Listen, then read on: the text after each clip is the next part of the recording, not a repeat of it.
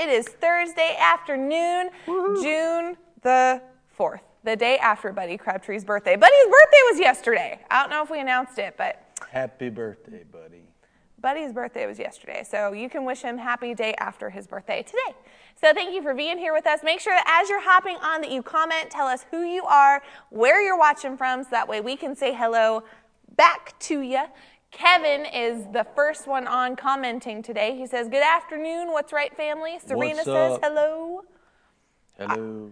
I I'm not the only one here right now. I can't do two voices at once. I'm not skilled in ventriloquism. To, you can, you can, uh, yeah, do that, and I'll speak for you. All right, ready, go.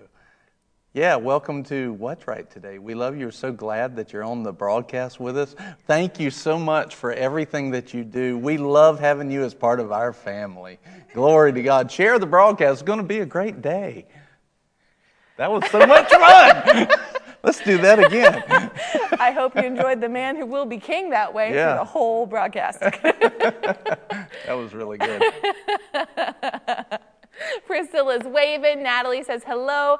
Deb sends a handshake, a smiley face, and sunglasses. Are you watching outside? Are you enjoying the 90 degrees? Um, Kevin says Vermont on the air. Tanya says hello from Albemarle. Holly says hello. I got to hang out with your husband and my husband this morning, Holly. Johnny helped George fix stuff at our house. Johnny Shaver, man of God. Well, thank you for being with us today. Julie says, "Great job, Barrett." that was great job, Pastor. That's that's inspiration of Pastor right there. While y'all are ho- hopping on, Buddy says "Ola," but I think there might be two L's there, so I'm just going to read it as "Holla." Holla. that's exactly what it was. Deb says "Hello," just like Mrs. Doubtfire. So Absolutely. Like there is really it's not even mrs doubtfire it's just deb. Robin williams is doing a deb impression. That's, that's accurate. like it's it's true. Okay as you're hopping on i have questions for you because we didn't get to hang out like chit chatty yesterday so we're going to chit chat today for a couple minutes while everybody's logging on and i want to get to know you better so question number one George Knauer's watching. george my husband hi george i love you Tanya Louder. Hello. Okay, what's something you wished you liked, but you just don't like it? Something you wished you liked, but you just don't. I think everybody in my household would say, I wish daddy liked chocolate. That's a good one. Priscilla said grapefruit. Serena said bananas. Bananas. I immediately went to a show that you were you were not a part of because I am younger. what is that? What did George write? Hero. Hero. Okay. That's hero. Kevin says shopping. Shopping. You wish you would. You wish you would like shopping. I don't. I don't even wish I would like shopping. I like buying. I like. I go in and buy. I, I- know what I want. I go to it and I'm done. I didn't mean to prolong that awkward pause. I immediately went to, like, when you started singing bananas, I went to this little kid show that's bananas in pajamas are coming down the stairs. And I knew that you did not grow up watching that. So. You are. You're correct. But that's what the awkward silence was. Okay, Pastor Nicole says, Howdy from Badin. Oh, I can see me doing the Jolly Lumberjack dance on the camera. That's exciting. Uh, Holly says, Seafood. Yeah, Holly does not eat seafood. Pastor Nicole says, I don't mind you not liking, not liking chocolate. More for me. That's accurate. No, that's I- very accurate. I wish I liked sports. I I go to sport things with George because I love George, but I just eh. Candace, hello. Kevin, How do you how do you pronounce your last name? Hod Hodge Hodgson? Hodgson? Hodgson? There's no e there, so it Hodgson. Hodgson. It looks like a town from Maine. Hmm. I want to say it in. right, yeah, but Deb wishes she liked liver mush. Wednesday Ew. night life group reference. liver mush is good. Kevin says buying is awesome, but when you're stuck with someone at the store sh- shopping, that stinks. Don't I know it? Praise! I'm gonna tell you, I my wife does not like shopping, and that is a godsend. Because I get there, and about 15 minutes into shopping, like actual we're looking, trying to find something, like my my flesh starts to scream and yell. I don't like it. I don't like it. And this is why Pastor Nicole has myself and Abigail to do her shopping for her. Got Candace says Hodson. Hodson, the G is silent. Okay, Hodson, Candace Hodson. Did cool. I say it right just then? Okay, question number two. Dun dun dun. I see most everybody has like food things. Okay. Okay, guys. Hotly debated topic is a hot dog a sandwich? Why or why not? Go. No, Why? It's just not. It's a hot dog. It's its own class. Buddy and I had a conversation yesterday about how your opinions, like you have thought through your opinions so strongly that even though it's an opinion, our opinions feel like they're not measured up to the level of your opinions. So, so I like to hear the whys so I can start making my opinions in the in the scientific This, format of that. this is not one I've ever thought about. So Um, George said the exact same thing. Whoa! Never thought of that. I hadn't either. I've never thought of that. Deb, it's not just a dog.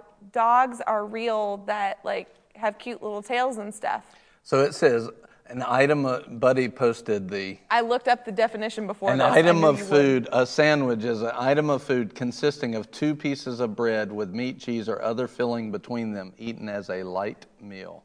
Well, see, that would disqualify hot dogs right there because when I eat a hot dog, it's not a light meal, like three or four. No, I, I rarely have more than two. More than, actually, I mostly have one or two. But um, hot, but also hot dog is only one piece of bread, which therefore you have to ask the question: What about a hoagie? That's What about a exactly where it was. I'm Is like, what about a sub? I know. And see, was I, would say a sub is a sandwich. see, I feel like I'm, I feel like I'm playing both sides of the game today. Because I knew which side you were going to be on. I too looked up the definition before the broadcast and immediately had my sub sandwich ready to go as a question for it. I have no idea. Um, Candace says, "See a hot dog. See hot dog buns are one piece of bun. Is Pastor- a burger a sandwich? It could be. It's just the hot meat at that point because hamburgers can have lettuce and tomatoes and toppings and meat and cheese and bread. All of the ingredients that are also included in a Subway sandwich.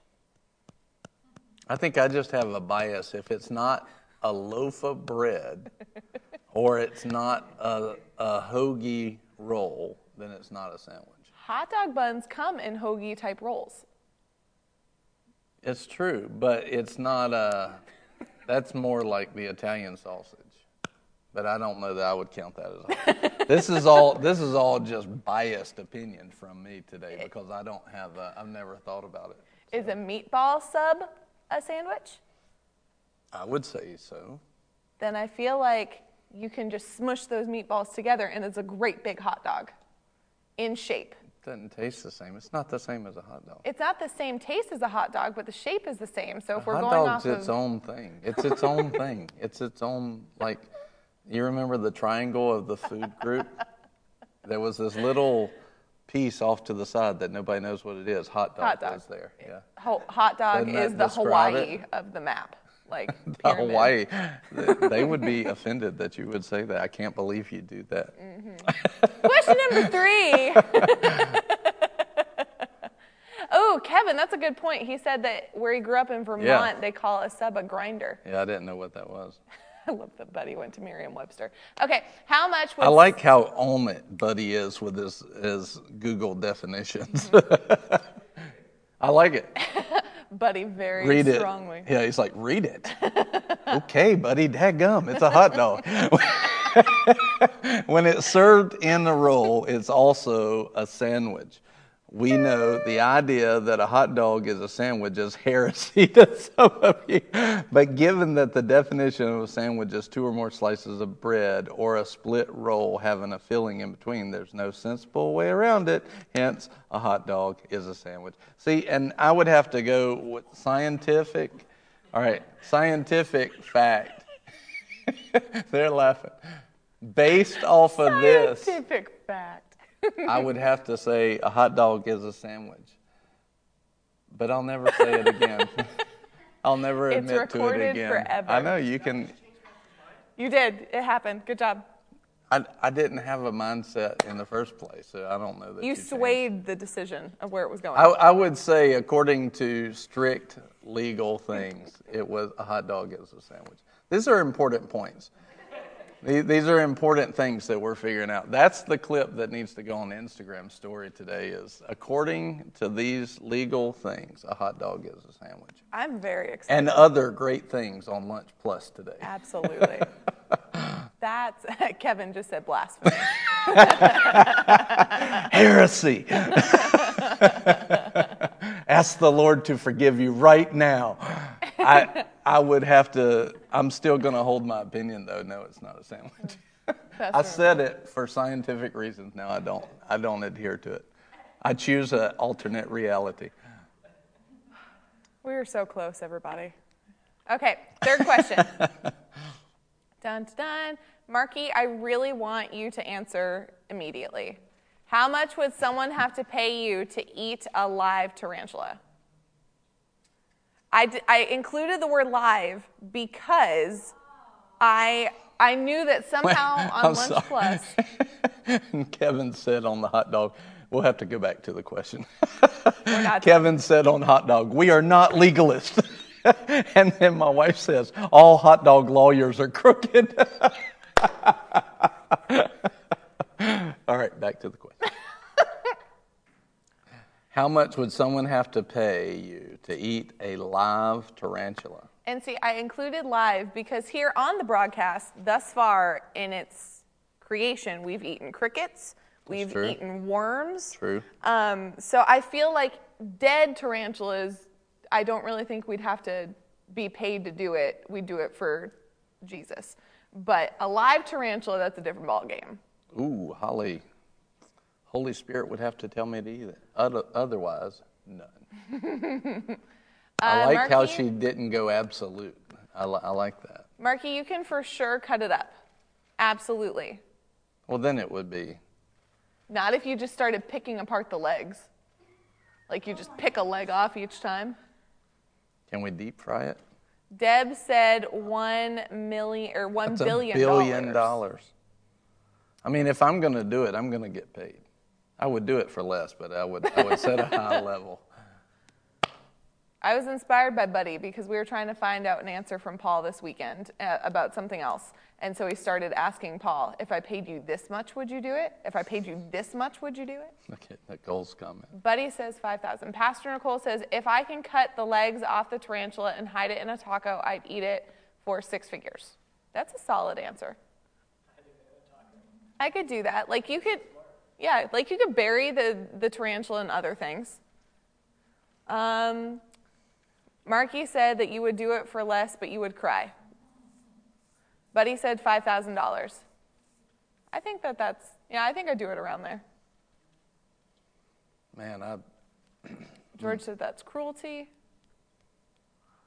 Pastor Nicole says, Dagum, Holly, you just went all Paul spiritual would on do us." it for a thousand dollars. But you wouldn't pee wouldn't on yourself if you got stung by a jellyfish? You'd eat a live tarantula for a thousand dollars. But if you're hurting by a jellyfish, you won't pee on yourself, even if we paid you? That's what the question was. I'm sorry. Welcome to youth, everybody. That's where we were. George says, no amount of money to eat it. Someone's life would have to be in danger for me to do it. George the hero. Hello, Miss Lisa. Good to see you. I, I have so many questions for Paul. I have so many questions. I'm surprised, Paul. Man, he really got over. He had a fear of spiders. He really got over that. Huh? Mm-hmm. He's like, no, I'll eat it. I love that getting stung by a jellyfish and having urine be what makes it feel better. That's disgusting. But the live tarantula eating, like you're all in for it. I really wish you were here in person. This would be a really fun conversation in person. I have some questions for Paul, but I'm not going to do them on live air. I, Kevin says, I know, I now know Holly A little too, too much. That's funny. That is funny. Well, glory to God. Hallelujah. Man, I don't know what to do with this hair. Is my corona hair. I broke it up. Usually I let it, you know, I keep the stuff, keep it down while I'm on the broadcast. But right before I came on the broadcast, I'm like, break it up. And now it went whoop. I think progressively through today's broadcast, you should make it get I bigger. should do what I did yesterday. You really should, so that by the end, it's like full on Johnny Bravo hair. You're like, I don't know if you watching realize the amount of hair that Pastor has, but it's a lot and it can get really, really big. Yeah. I was, uh, it's got to be, what's happening is right here, I've got, it's really thick right in here. And so that hair is like going up over that. That has to be thinned out a lot. But what was happening, because somebody, some people may be wondering, what in the world is up with his hair? Um, Paul says I ate a live crab on a dare. But it was tiny. I have a video of that too. It was a tiny one. Yeah. but uh, right before coronavirus came, I saw a picture of like a longer hair, and mine's been short forever. It's been so short. And I said, you know what? And I actually I felt kind of led to do it. I was like, I'm gonna let it. I'm gonna let. I'd like to see what it would look like grown out like that. But in order to do it that way, you have to let the front get long enough where it will lay down by its own weight. But while you're getting there, it just wants to stand up. And um, but then coronavirus came. They shut down all the barbershops, shut down all the spas, or all the what is it the Hair salon. hair salons. And uh, so I went, well, this is the perfect time to grow it right now. So I just let it go. But now it's now it's right at that spot where it's like, and I don't like it. But oh well. Doesn't look bad. I'm still I'm letting it grow. I'm I'm in it now. I'm I'm going all the way. So we'll see. We'll see. Paul said that he ate the live crab on a dare. So George says, Paul, I dare you eat- to eat a live tarantula. George George is such an instigator. George is my favorite. I love George. He he recognizes those moments. He's like, okay, I double dog dare you. Take that, Paul. He knows Paul's like, dang it. Mm-hmm. Paul just got serious. Paul's like, I'm gonna go to a pet store and not tell him what I'm buying it for. Did Buddy? Just, oh, that's an old comment on the Facebook. on the Facebook. The Facebook. Your hair doesn't look bad. The. Facebook feed. I, I really do want it to progressively grow today as you're talking though. Just so the only issue with that is the people that may be passing by, and they'll be like, "Look at that preacher." They'd bring it. It would draw them in. It would They entice would wonder, them but to then I, watch. then they would want to know what's going on. And Paul said, "There's a line, George." George said, Paul said it. hey, so guys, this week we've really been uh, addressing the current events, and today felt led to go back into the man who would be king. And it's going to be a good one. And we're going to be in 1 Samuel 26. Uh, amen. Kevin says the men are truly men in Albemarle, North Carolina. awesome. so, anyway, we had, uh, we, I think we really had some good broadcasts earlier yeah. this week, uh, just talking about, you know, we talked about on Monday what in the world is going on, and we talked about exactly what's going on. And then we, um, what was it on Tuesday that we talked about hope? Mm-hmm. There's hope. And man, that was a great service. Hey, Pastor Ed's on there. hey, Pastor Ed, he just uh, commented on YouTube. And then uh, yesterday we had prayer yeah. and uh, over over our city, over our nation, and that was great. We really had a lot of participation in that. People bringing their supply, and uh, today I just felt led to uh, get back to the man who would be king. Uh, we're talking about uh, people who would be leaders and people who would be ministers, and we're going to jump back into it today. So, do you have anything else? Nope. Any other things I need to cover? Actually, actually. Yes. Um, real quick before I skedaddle, uh, this weekend, Pastor Tracy Harris, one of Pastor Brian's spiritual fathers, he's going to be in Jefferson, South Carolina, yes. Sunday, Monday, Tuesday, Wednesday at Faith Family Church with Pastor Eddie Smith great friends of ours. We love them very much. If you're able to get there, I would get there. It's going to be super powerful. Absolutely. And then Pastor Brian actually announced yesterday on the broadcast, if you were able to watch it, but even if you weren't, this Saturday, Pastor has been invited to participate in a prayer meeting here in Albemarle in the square here in town at 9:45 a.m. Saturday morning. And we would love if you're in the area, even if you're not and you come to drive, just come supply, bring your faith, hope, and love to those times of prayer. We'd love to have you. And I think that is it. Amen. Amen. Glory to God. Well, let's jump in. Today, talking about the man who would be king. Uh, so, we're talking about the person that God would call to be a king, a president of a country. Uh, we're talking about the person who would be called to be a president of a company a leader, a manager, a shift supervisor. We're talking about uh, the person who would be a leader in their church, a servant leader, a disciple maker, a Sunday school leader, the person who would be a minister, uh, who would be an apostle, prophet, evangelist, pastor, and teacher. We're talking about anybody that's called to be a leader. And the truth is, anybody in the body of Christ is called to be some sort of leader. Even in uh, the New Testament, it tells us that, hey, uh, the women who are elder in the kingdom of God, you are to teach those who are younger, who are less mature in the thing. So even uh, people that feel no ministry office, they are called to be leaders of the people, no matter where they're at. And so everybody should be paying attention to that. Now, one of the things that the Bible does tell us to do is study to show ourselves approved. So a lot of times we're just expecting God to dump uh, dump an anointing on us and we haven't taken responsibility for that anointing or to continuously increase in that anointing or in that gifting, in that skill, and in that talent. So, what we're doing in this series, I, don't, I forget which part this is, part 31. Part 31 of The Man Who Would Be King. We're looking at the wrong leadership uh, in King Saul and King David, but we're also looking at the right leadership with Jonathan and King David. And even King Saul, in the beginning, he did some things right.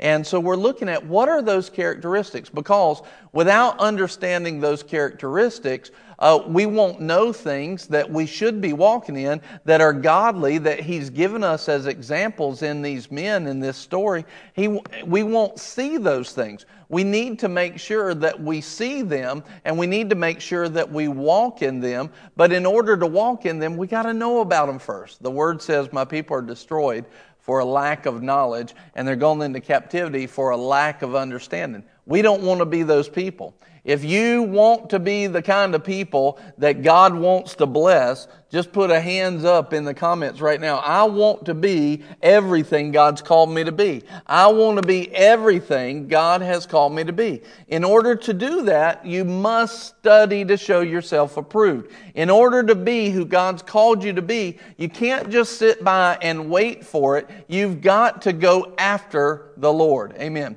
Will you fix the comments on the uh, Facebook feed there? All right. So we must be, praise God, I see all of you putting your hands up in the comments. That's awesome. We want to be who God's called us to be. So today we're going to look at 1 Samuel chapter 26. Now, if you remember where we've come from, basically, Saul, of course, was anointed king by Samuel. And then we move to the point where Saul then messes up. Hey, Melissa Billingsley, good afternoon to you too. Welcome to the broadcast. And then Saul is anointed king. He does some things right. And then he moves to the place where he does some things wrong, of course. And now he, David comes up. David is anointed king. He moves in the anointing of God. And then immediately Saul gets jealous of him and he starts trying to, uh, starts trying to kill him. Jonathan and Saul make a covenant. And one of the last things that happened was uh, Saul was trying to kill David. David could have killed him in the cave, but instead of killing him, he says, I'm not going to touch him. And then he basically, Saul repents, which is amazing. We talked about how important it is that people see that the anointing will clear away deception. So Saul, who was anointed by God, he makes the wrong choices and steps out from the anointing of God, all of a sudden he's deceived. He think he's jealous of David. He's got men around him. He, and I said this uh, weeks ago or a week or so ago. I said there's always going to be somebody who will agree with your deception. There'll always be somebody that will say your deception is the right thing to do when it's very much the wrong thing to do. And Saul had that person too. But David goes up and in humility says, I'm not going to take this throne an ungodly way. There's a right way to do it, and I'm going to make sure that I do it the right way. So then what he does, and he says this he says, I'm going to, I'm going, I know I'm anointed for the throne, but I'm not going to do it the wrong way. Immediately in this moment, the blinders of deception comes off of King Saul, he repents to David. It looks like everything's good, like it's all wrapped up, everything's awesome. And even tells David, I can see that you will be on the throne. And when you get there, please remember me and, and please remember my family. Now, most people would think that David should immediately go to the throne because basically it looks like Saul just handed it over. But he knows this is not the time. This is not the time.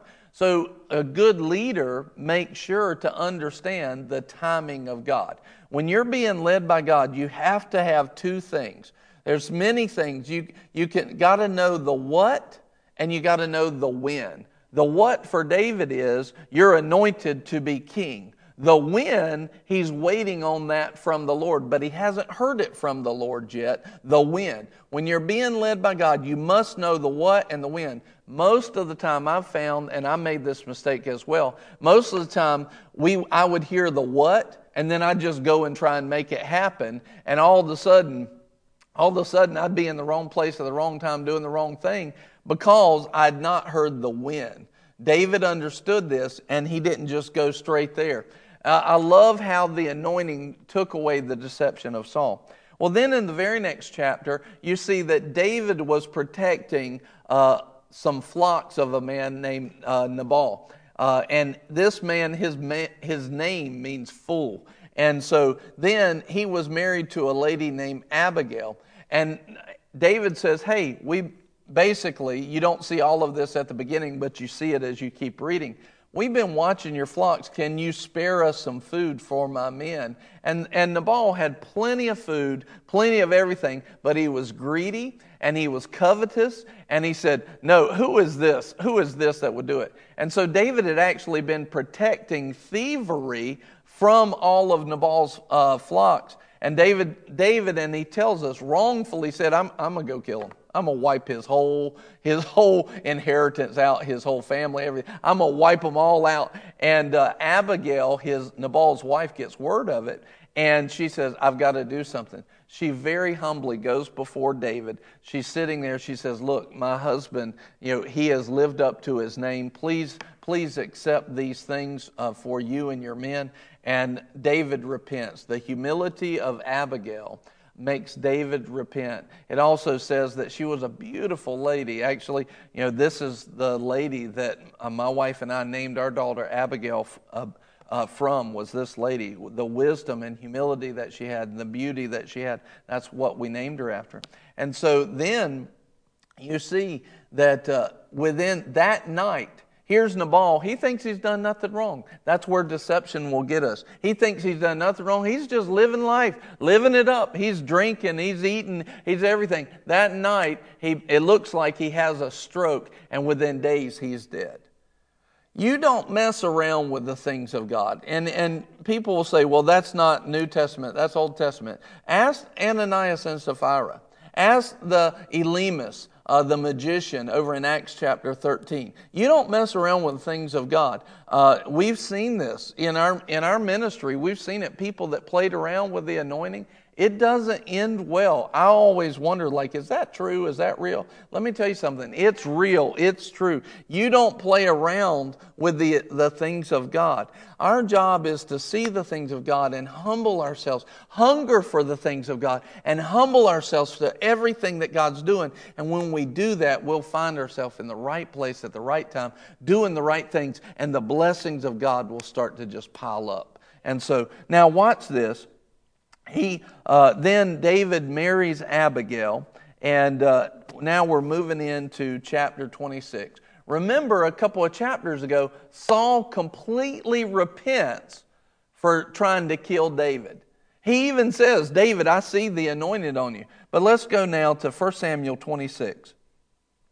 Then the Ziphites came to Saul at Gibeah, saying, Is, is not David hiding on the hill in Hachilah, which is before Jeshimon. So the, they come to King Saul. So Saul arose and went down to the wilderness of Ziph, having with him 3,000 chosen men of Israel to search for David in the wilderness of Ziph. Well, what's he searching for? I thought he repented. I thought he repented. I've seen this multiple times in our ministry. Um, we've had situations where people have just, they've listened to the wrong voices, they've listened to it uh, neg- negative, and all of a sudden they're thinking the wrong things. One time we had a situation, uh, there was a couple, and they were just mad at me and upset at me, and I didn't really know why. And when we sat down together, um, literally the words that came out of their mouth was, we don't have anything to be upset over. And I said, I can't see anything. I don't know. So when we came together and talked about it and communicated, remember, communication brings us into a common unity. Now, here's the issue. If you look at the timeline, we were having to have a conversation because they were upset. But they were upset because before that, they had an issue that they didn't communicate about.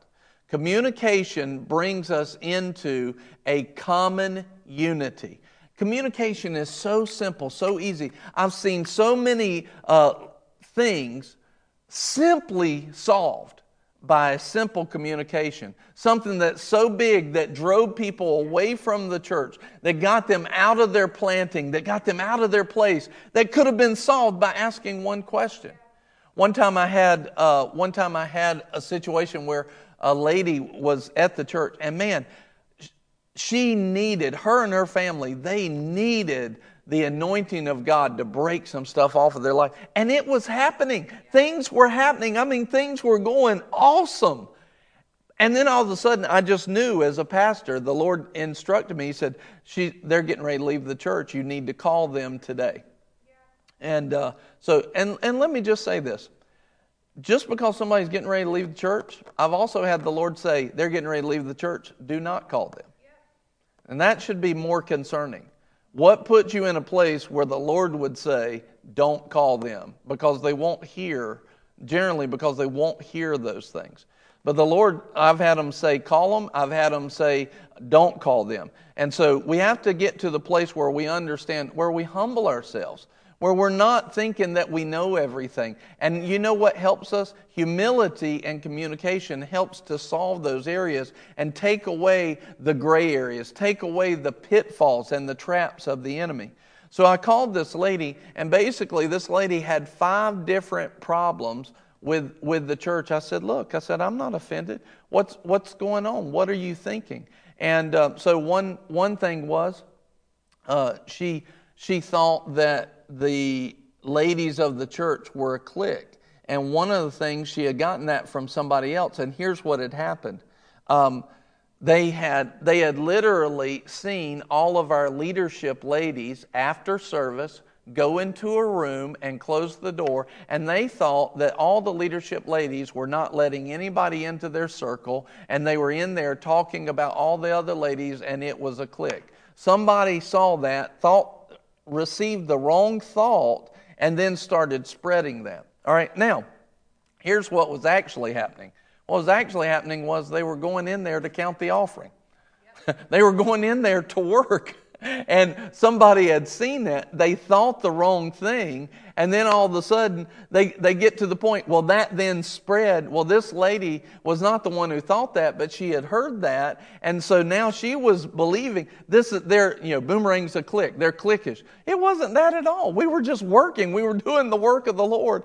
But we're not like leaving the door open for everybody to see, you know, every, all the business and everything. It was right there where everybody was at. And uh, it needs to be private. It needs to be, it needs, they need to have attention on what they're doing. And so anyway, they were going in there. We had several. We, nobody goes in and counts the offering, just one person or just two people. We always have three or more to bring accountability. Why? Because that's the, the precious seed. In, what people give is precious seed in the eyes of the Lord, and we don't count it lightly.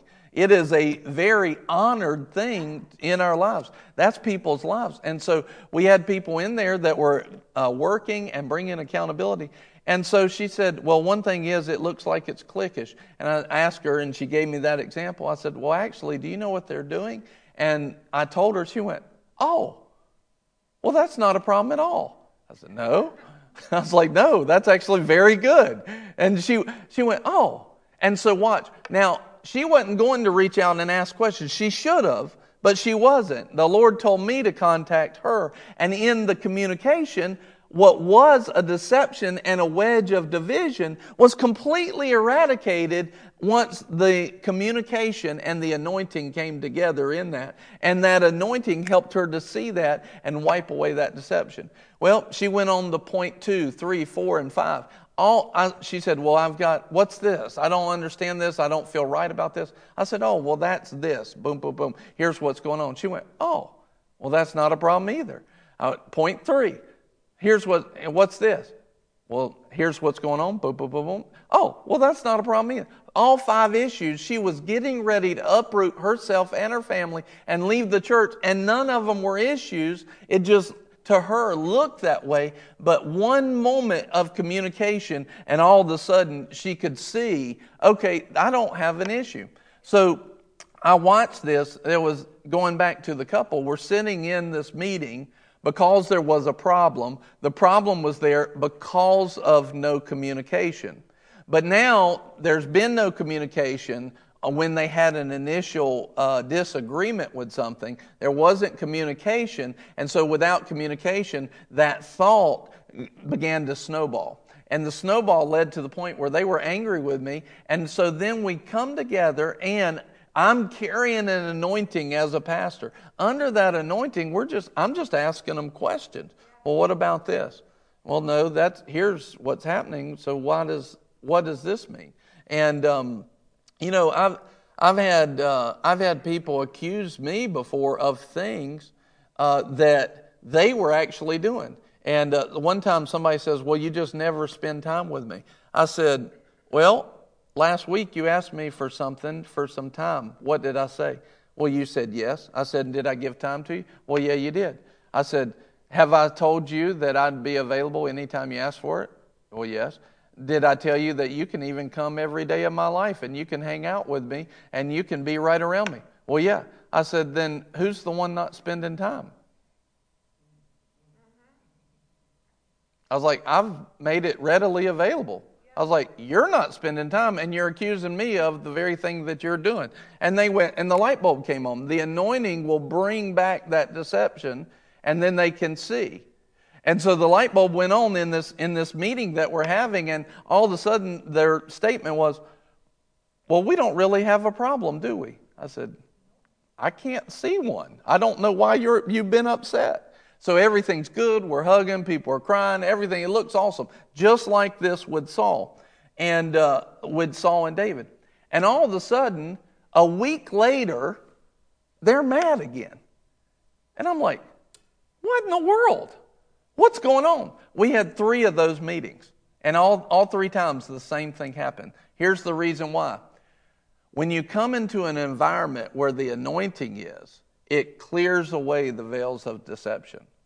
But if you have an environment that's not under the anointing, or you're allowing the wrong things like negative thoughts, things that aren't worthy of praise, speaking negative things. You don't realize it, but the reason why you're deceived is because of the environment that you may be allowing yourself or the voices that you're allowing to come in.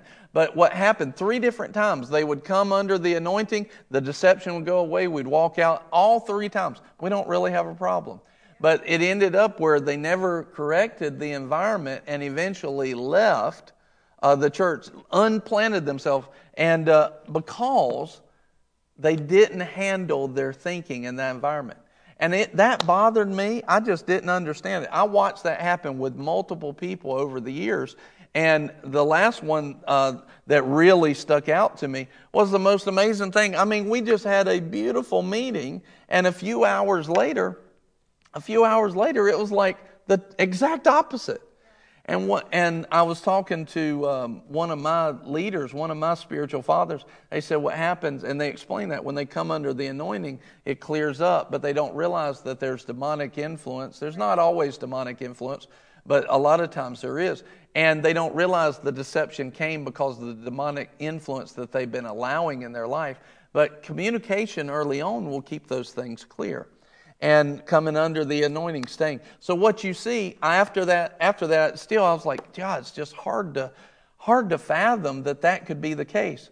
It wasn't a week or two after that. I was reading, I was thinking about these stories, and the Lord showed me David and Saul. And we're about to read another one where Saul comes in front and he repents. Twice, King Saul, without the anointing, came under the anointing of David. Even though Saul was king, David was carrying the anointing of God. So David was younger, Saul was older. Just because age, it's a spiritual age, spiritual maturity that's important. And so here it comes. Saul comes under the anointing and the deception falls away. But watch this. Here it is just a couple of chapters later. He just repented to David a couple of chapters later, and sure enough, there's Saul trying to kill David again. And I went, it's the same thing. Now I can see it in the Bible. The same thing happened with David that had happened to me multiple times. I was like, okay, now I see the spiritual workings of it all and I understand it. How do you keep yourself out of being in the position of Saul? How do you keep yourself the things, uh, the person that would be king, the person that would be a leader. How do you keep yourself out of that? Well, one, you give yourself to God. But two, you communicate early and you position yourself in the atmosphere of an anointing on a regular basis. And you keep an atmosphere without the anointing away from you. So in your home, it needs to be an atmosphere of the anointing. You know, when we walk into my house, man, there's just a peace on the house. Why? Because we purpose ourselves to keep peace in the house. We don't have strife. If we have strife, we deal with that, we get it gone, and there's a peace in that house. It's a it's home, it's a place of godliness, it's a place of God. If I see that something's not right, I'm going to keep that place an anointing. I need the anointing to flow everywhere I go. And so I want to keep myself full of the anointing. Now, how do I do that? I take every thought captive like the word says. I, I, think on things only worthy of praise. I don't think on things uh, that are that are problems. I find that there are problems that come up. There's issues. There's problems. God can turn them into opportunities if you've heard the leadership training. But what you want to make sure you do is you only dwell on things worthy of praise. If it doesn't make you lift your hand, stop thinking about it. Stop thinking about it. You know, these are things that a leader has to do. If a leader does not ha- know how to take his thoughts captive, he will never be the leader that God's called them to be. Hear that again. Write it in the comments. If a leader does not take his thoughts, their thoughts captive, he will never be the leader that God has called them to be. He will never be the leader that God's called them to be. Put that in the comments. If a leader will not take their thoughts captive, they will never be the leader that God has called them to be. Why? Because this is God's way, and His ways are holy. And so, for us to not take our thoughts captive, we're not operating in His holy ways. We won't have supernatural, a holy, powerful, anointed workings in our life. And as leaders, we need the supernatural in our leadership. We need the supernatural in our life. And if we don't take our thoughts captive, we're deciding, we're making a decision, whether we recognize it or not. I'm not going to walk your way, God. We're giving a stiff arm to the Lord. No, I'm not going to walk your way. I'm going to let negative thoughts invade my life, and you're going to miss out on the supernatural power of God to help you be who you're called to be. Amen. If a leader will not take their thoughts captive, they'll never be the leader God's called them to be. All right, so we see what happened with Saul. He was under the anointing, he recognized his issue, he repented, and then two chapters later, he's, he's hunting David down again. So, also know this as a leader don't, don't think that everybody's going to repent to you. That's a statement in itself. Don't think everybody's going to repent to you. Don't think that everybody's going to repent to you and then uphold their repentance. If it didn't happen to David, if it didn't happen to Jesus, it's not going to happen to you. Don't, don't fool yourself and think that you're, watch this, don't put yourself under condemnation because somebody keeps manifesting the atmosphere of, that they've created. Don't think, don't hold yourself under condemnation, leader. Don't hold yourself under condemnation because somebody repented to you and then they don't uphold their repentance because they've not handled their atmosphere that they live in. You're going to have people do that. Know that you're going to have people do that. Keep loving them anyway. Love sometimes means you don't have much to do with them, but keep loving on them anyway. You know, I've had people that have cussed me out as a pastor. I've never tried to hurt anybody, never tried to harm. Have I done everything right? No, I haven't done everything right. Definitely haven't. However, I've had people that, you know, if you know me and you know my heart, I'm never trying to do anything like that. But I've had people that just plain out cuss me out. And I'll go to them and I'll just, I'll see them out and about. I'm a hug them, I'm a love on them. Because hear this and write this in the comments. Never does the wrongdoing of one person give us permission to do another wrong. Never in this Bible will you see that love is not required from somebody. Never does the wrongdoing of one person give us the right to do something wrong. Doesn't happen that way. You're seeing that a lot over the country right now. People think that the wrongdoing of somebody else gives me a right now to do wrong. That's, that is not Bible. That's not, no, our job always is there owe no man anything but to love him. That doesn't say the good man. That, that says every man, we owe him one thing the love of God. Now, the love of God sometimes is to not say anything to him, sometimes is to walk away. But we owe him love. Love is a choice and commitment to unconditional giving at the leading of God. Hear this be led by God and do what God tells you to do. And if you don't know what He wants you to do, get more in this Word and study to show yourself proven. You'll, you'll see those things. All right, now going on. So, verse 2 So Saul arose. Where are we? We're at uh, 1250, and I'm on verse 2. So Saul arose and went down to the wilderness of Ziph, having with him 3,000 chosen men of Israel to search for David in the wilderness of Ziph. Saul camped in the hill of Hachilah, which is before Jeshimon, beside the road, and David was staying in the wilderness. When he saw that Saul came after him into the wilderness.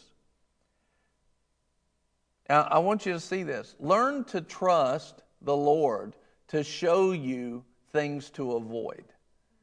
Here in this situation, I mean, it's possible that Saul could have snuck up on him. It's possible. But you see time after time where the Lord delivers David, time after time where the Lord delivers his people. If we will put ourselves in tune with the Holy Ghost, God will show you what's to come. I, I cannot tell you how many times, I can't tell you how many times the Lord has shown me what was about to be a problem and shown me how to handle it.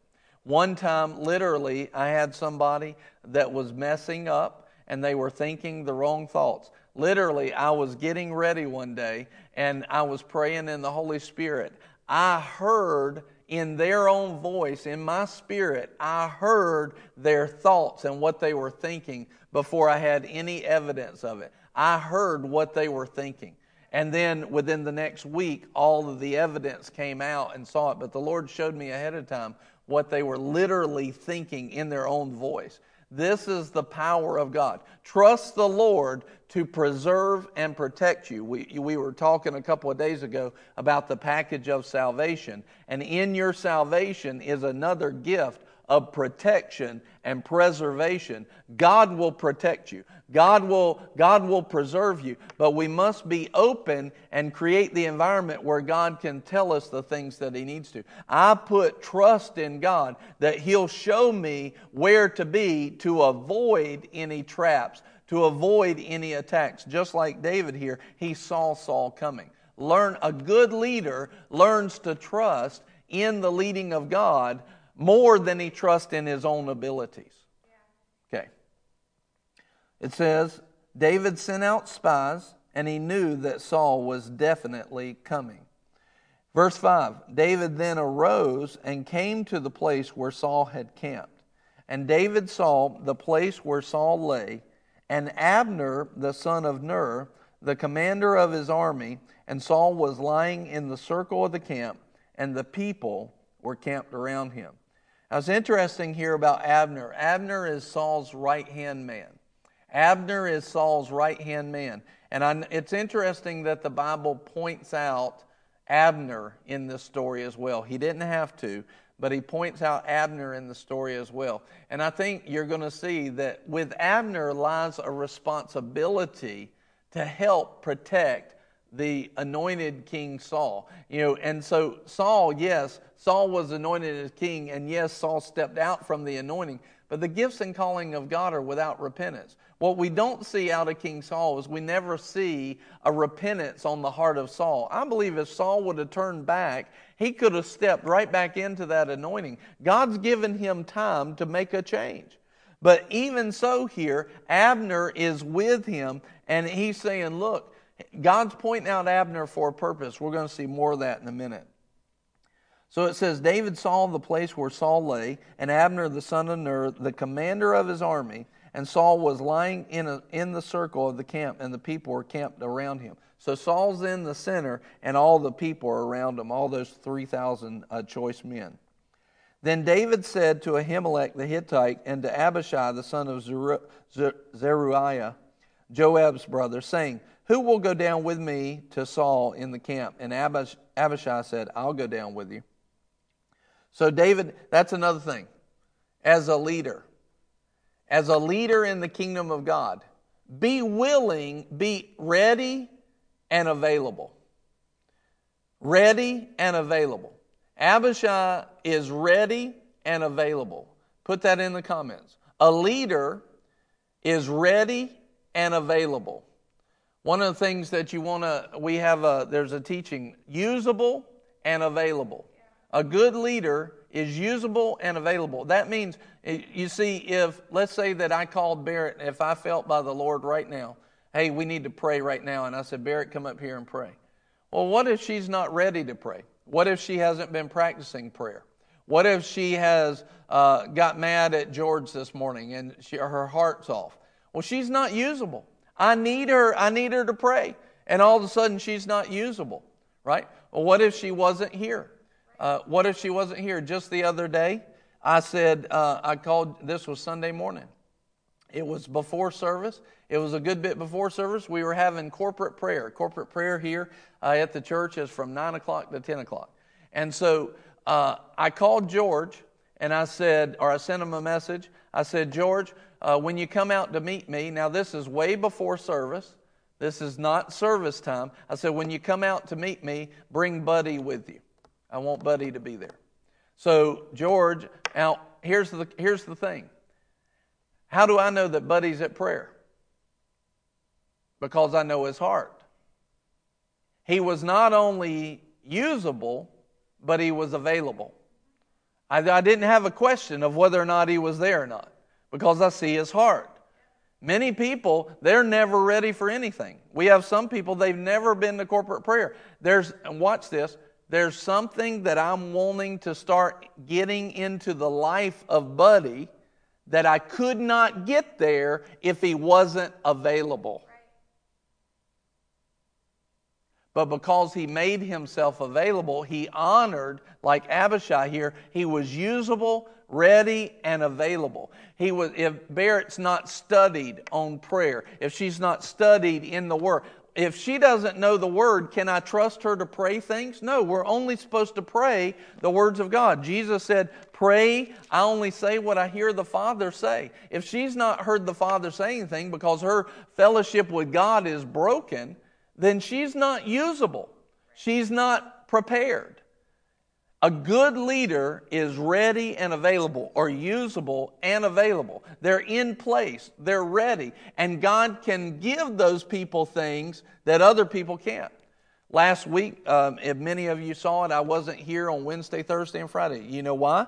The reason I wasn't here was my spiritual, a spiritual father of mine called and said, Hey, I'm having some special meetings and I'd like for you to be there.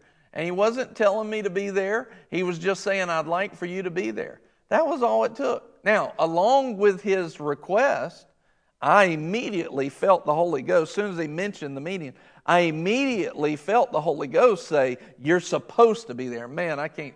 I can't even get into how much I received while I was there. But here's the thing I was ready and available. I, when he needed something, I was there. I've got my own ministry. I got my own stuff. I had to cancel appointments and, and reschedule and do all. Everybody here can tell you about that.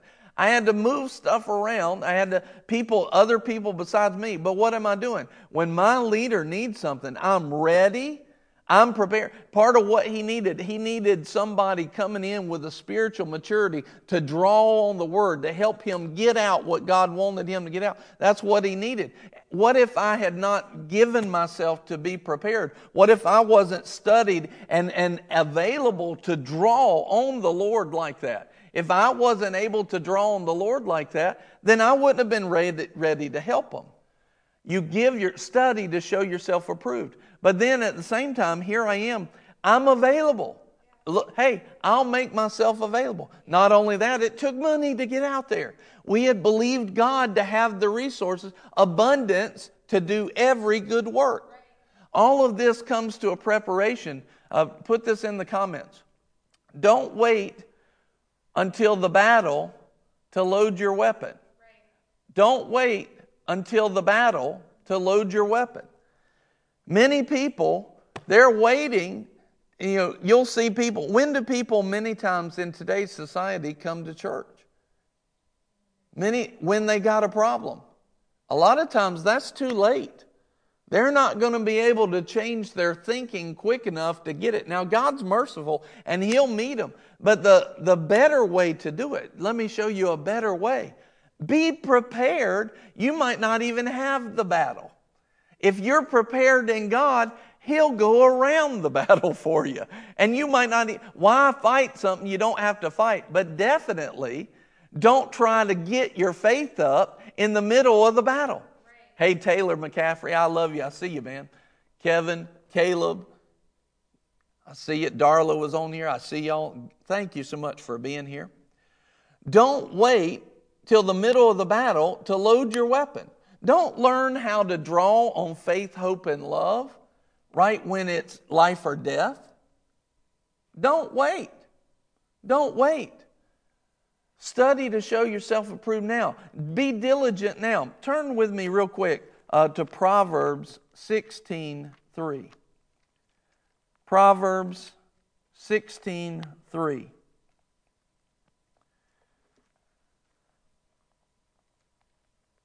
I'm going to read it in the New American Standard and I'm going to read it in the King James. Proverbs 16 3. It says this Commit your works to the Lord, and your plans will be established. Commit your works to the Lord, and your plans will be established. Uh, in the King James, commit thy works unto the Lord, and thy thoughts shall be established. Your thoughts will be established. Have you ever been at the place where you just really didn't feel like doing something that you knew you needed to do? I man, all my life I've had moments like that. I just really don't feel. And to be honest, I, there have been multiple times, even after I've been a pastor, I don't feel like reading my Bible today. Praise God, we don't live by feelings, but I've felt it. I felt it. Don't raise your hand, but I think everybody has. I don't feel like praying today. I don't feel like worshiping today. I got my worship shirt on. Worship is not a spectator sport. We need to engage. I don't feel like worshiping. I don't feel like entering in. I know you don't feel like entering in. That's exactly why you need to do it. Because when we commit our works to do the holy things of God, the Bible says He will then establish our thoughts. Where we were thinking, I don't feel like this, when we go and do the right thing, God will change our thoughts. He will change our thoughts. So it's amazing if you'll just start reading your Bible and making yourself do it, before long you will want to do it. If you'll just start worshiping and make it, you know, take off the heavy garment, put on the garment of praise, before long you'll, you'll remember.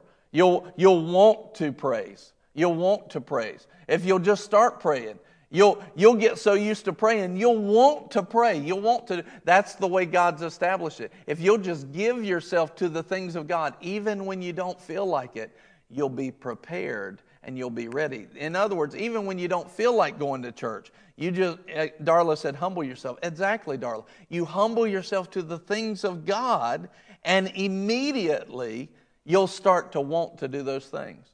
I was, um, uh, today, uh, Pastor Ed Kivett is here. We've been, we just figured it out today. We've been friends for almost 20 years. And uh, we were looking at some technical streaming and video stuff today. And, and uh, I was at his church uh, where he was serving probably um, 18 or 19 years ago. And I remember that we were having a meeting, and uh, it was that day that I was in his church, and I'm sitting there, and worship is happening. And uh, all of a sudden, the Holy Ghost tells me, I want you to worship and dance. I was like, I don't want to dance. I don't want to dance. I don't know if you'll remember this, Ed, but anyway, I was like, uh, I don't want to do that. Like, people may see me. The Holy Ghost, I was like sitting there. He said, dance. it's like, okay. I knew I heard from God. Uh, so it started like this. I was like, and I just started kind of bouncing on my on my feet just a little bit. What's amazing, what happened was as I did that, as I was obedient even to start in that way, it works the same way when you're learning how to pray in tongues.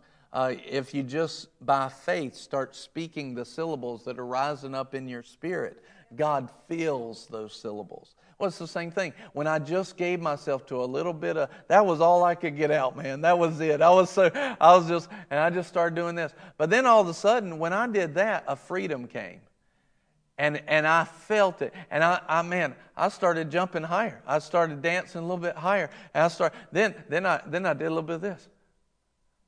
And I started doing a little, a little, little turn. And before, then I, then I started raising my arm. And then before I knew it, I was like, I started spinning around. I was dancing and, and something broke off of me that day. When I was in obedience that day, something broke off of me.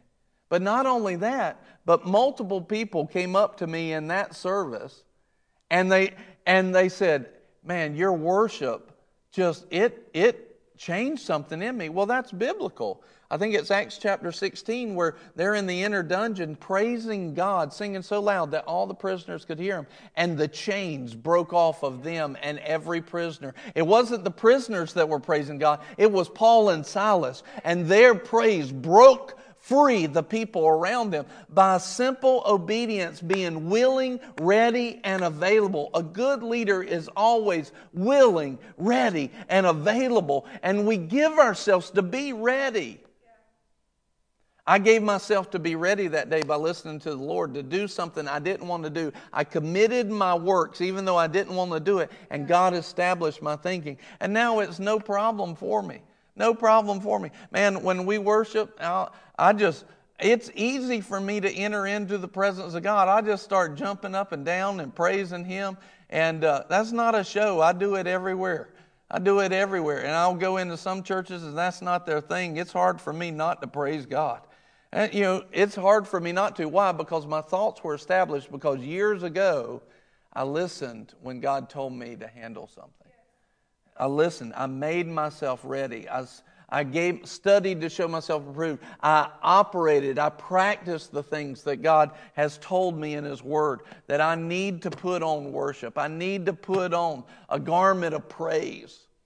I need to worship Him. And now I'm ready. I can, I'm, to this day, I can help people enter in because it's in my heart, it's who I am. We must make ourselves, as believers, as leaders, we must make ourselves ready and available by giving ourselves to the things of God, to His ways, to His holy ways. So he says, Who will go down with me to Saul in the camp, and Abishai said, I will go down with you. He was ready to do whatever needed to happen, and he was available. He was usable and available. Amen. We're going to come back to this again tomorrow. We're going to talk about the rest of this story.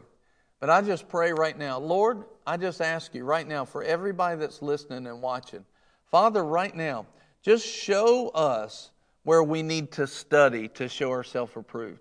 Show us, Lord, where we can make ourselves more available. Show us, Lord, how to be in the right place at the right time.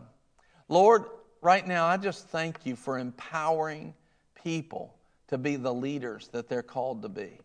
Thank you, Father. Let me give you something on this real quick. Amen. Love you too, Caleb. He says, I love you very much. I want you to see something. Here's what's going on. If you go, actually, go to 2 Samuel or 1 Samuel 2 and verse 30. 1 Samuel 2 and verse 30. In the second part of that verse, it says, But now this is a way of God. This is a way of God.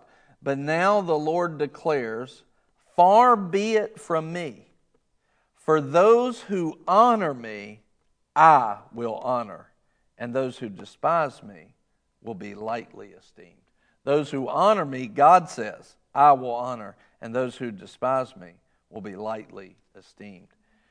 You see, what happens here is when you give yourself to study to show yourself approved, and you make yourself usable, ready, and usable, and available, you're not just honoring the pastor, the church, you're honoring God in that place. You're honoring what God has called them to do. And when you honor God like that, God says, I'm going to honor you. You can't escape it. You are going to be honored in that way. You are going to be honored. Why? And, and I want, this is something the Lord, uh, uh, this is something the Lord showed me years ago, is the amount of honor that we give God it just ain't the same as what God gives us. it's just not the same. It's not a fair trade. So we give God what we think is so big and everything, and God's just like, boom, and He'll give. It's huge, huge. I just saw uh, Priscilla donating, uh, sowing into the kingdom. Thank you so much, Priscilla. We just call it blessed in Jesus' name. It's, it's honoring God when you sow even into the good news of the word. Thank you for doing that. Lord, let it be pressed down, shaken together, and running over in Jesus' name. But it is not the same. When you honor God on our level, on our man level, it's now God can empower it, but what we have in our hand versus what God's got in his hand, it's just not comparable. God wants to honor you. He is not withholding any good thing from those who walk uprightly. He's looking for people that he can honor and show himself strong on their behalf. The issue is he doesn't have very many people that are usable and available that are honoring him in these ways. See, like when Buddy was here on Sunday morning, and I knew he was there, I didn't even have to ask. At prayer, he's not just honoring me, he's saying, Lord, I'm, I'm ready, I'm here for you. When, when Barrett is here every morning for prayer at from 6 a.m. to 7 a.m., every weekday morning, she's saying, Lord, I'm honoring you. I'm handling this. I'm honoring you. She's not, she, is she honoring me? Yes, she's honoring me too. Is she honoring the ministry? Yes, she's honoring the ministry too. But the real person she's honoring is God. She's making herself usable and available. And I'm telling you, there have been attacks that have been broken simply because we're praying every day. Because we're praying every day. We're ministering, and, and she's leading that up. It's awesome. It's an honor of God being ready. Listen, when we make sure that our, our hind end is planted in church every Sunday morning, we're making ourselves ready and available. And when we're coming in in full expectation, not, not bringing all of our garbage, but we've already dealt with that. Lord, I'm coming in. I'm bringing faith, hope, and love. I'm bringing my supply into the house today. What are we doing? We're honoring God, and God says, I'll honor you. There's no way you can't be honored. God's already made a promise. He's put His word on it. I'm talking to the people that He's going to honor because they are going to honor. Amen. Thank you for that seed, Mark. Yeah, I see that. Thank you, Lord, for your goodness. Thank you for your mercy, Lord. Thank you for pouring out your honor on people. Father, right now, I just pray that your honor would be poured out on everybody hearing this message because they will be the ones that honor you. They will honor you. They will go after you. They will study to show themselves approved. They will spend, you know, part 32. They will be at part 32, learning how to be the ones that will fulfill their destiny. They will learn how to be the ones that will humble themselves, hunger for you, and honor you in every way. Lord, I'm talking to leaders in the kingdom of God. I'm talking to people that will have crowns to lay at the feet of Jesus in the judgment. I'm talking to people that will have great rewards in eternity. I'm talking to people that will honor you with everything they have. That's who I'm talking to today and they're receiving it. They're being changed. They're allowing the Lord to change them. They're allowing their thoughts to be established. They're, they're allowing God to turn them into a usable people, transform them, mold them. The master craftsman is chipping away all the uh, corrupted garbage of the flesh and he's turning them into the fullness of the stature of Christ. Father, that's who I'm talking to today. Thank you, Lord, for your anointing to break the yoke and to rise us up to be everybody, everything you've called us to be. Lord, we'll be your people, and we thank you for it in Jesus' name. Hallelujah. Hallelujah. Glory to God. Do you feel that? Man, I feel the presence of God on that. He, you're receiving it right now. You're receiving the power of God to be something that you weren't before today. Today, you're receiving an empowerment, an anointing to cut the ties of the world and rise up to heavenly places.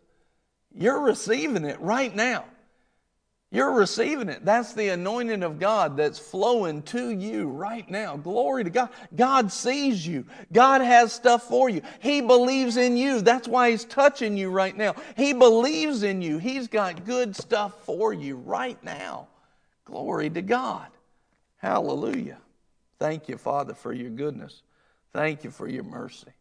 We praise you. we praise you. Lord, we worship you. We worship you. We worship you. We worship you. Lord, help us to see areas to be more usable and more ready. And Lord, then empower us to step right into those areas. Lord, empower us to step right into them in Jesus' name. Oh, Father, we praise you and we thank you. Amen. Amen. Glory to God.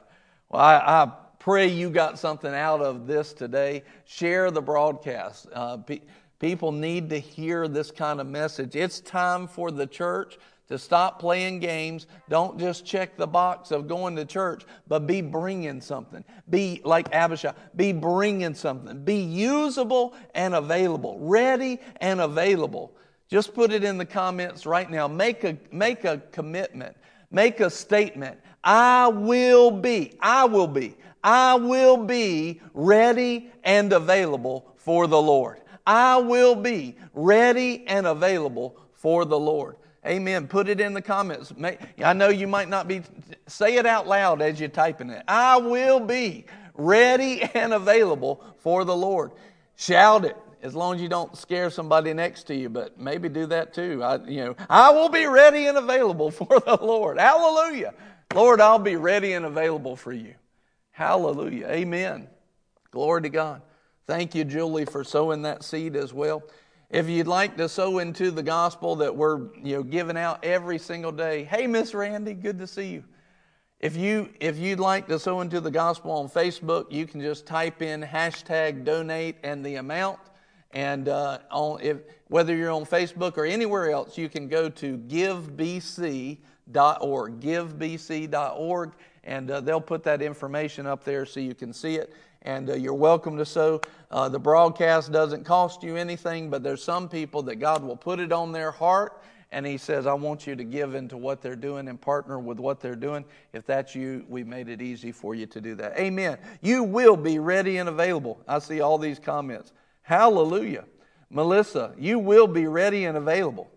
Priscilla, you will be ready and available in Jesus' name. Marky, you will be ready and available in Jesus' name. Barrett, you will be ready and available for the Lord. Buddy, you will be ready and available. Serena, you will be ready and available. Caleb, you will be ready and available. Rebecca, you will be ready and available. Randy, you will be ready and available. Kevin, you will be ready and available. Darla, you will be ready and available. Julie, you will be ready and available. Chris, you will be ready and available. Hallelujah. Hallelujah. That was a bunch of names. Glory to God. You'll be ready and available. It's who you are. Amen. Melissa says, I receive it. I receive it with you. We're in agreement with you. I'm talking to world changers. In this series, I'm talking to world changers. I'm talking to the leaders of God. I'm talking to people who will fulfill an eternal destiny, a supernatural destiny. That's who I'm talking to. Hallelujah. Father, we just praise you. We praise you.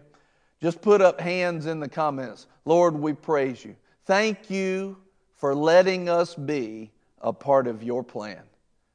Glory to God. Thank you, Lord. We praise you. Thank you for letting us be a part of your plan. You didn't have to, and I sure didn't deserve it without you. But thank you for letting us be a part of your plan. Oh, Father, we praise you. We worship you. Thank you for letting us be a part of your plan. Thank you, Father. Glory to God.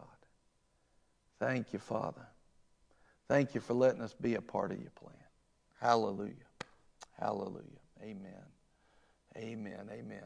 Well, I hope you've enjoyed it today. I hope you received uh, from that anointing. And we just praise God for you. We believe in you. I am so excited to hear all the testimonies that come through the people that are hearing this. Share the broadcast. Amen. Melissa says, His will is my pleasure. Amen. Have a great, great day. I'll see you tomorrow at noon. It's going to be awesome. I'll have some special guests with me. It's going to be a great day. We love you. We'll see you tomorrow. Bye bye. Lunch plus at noon. Bye.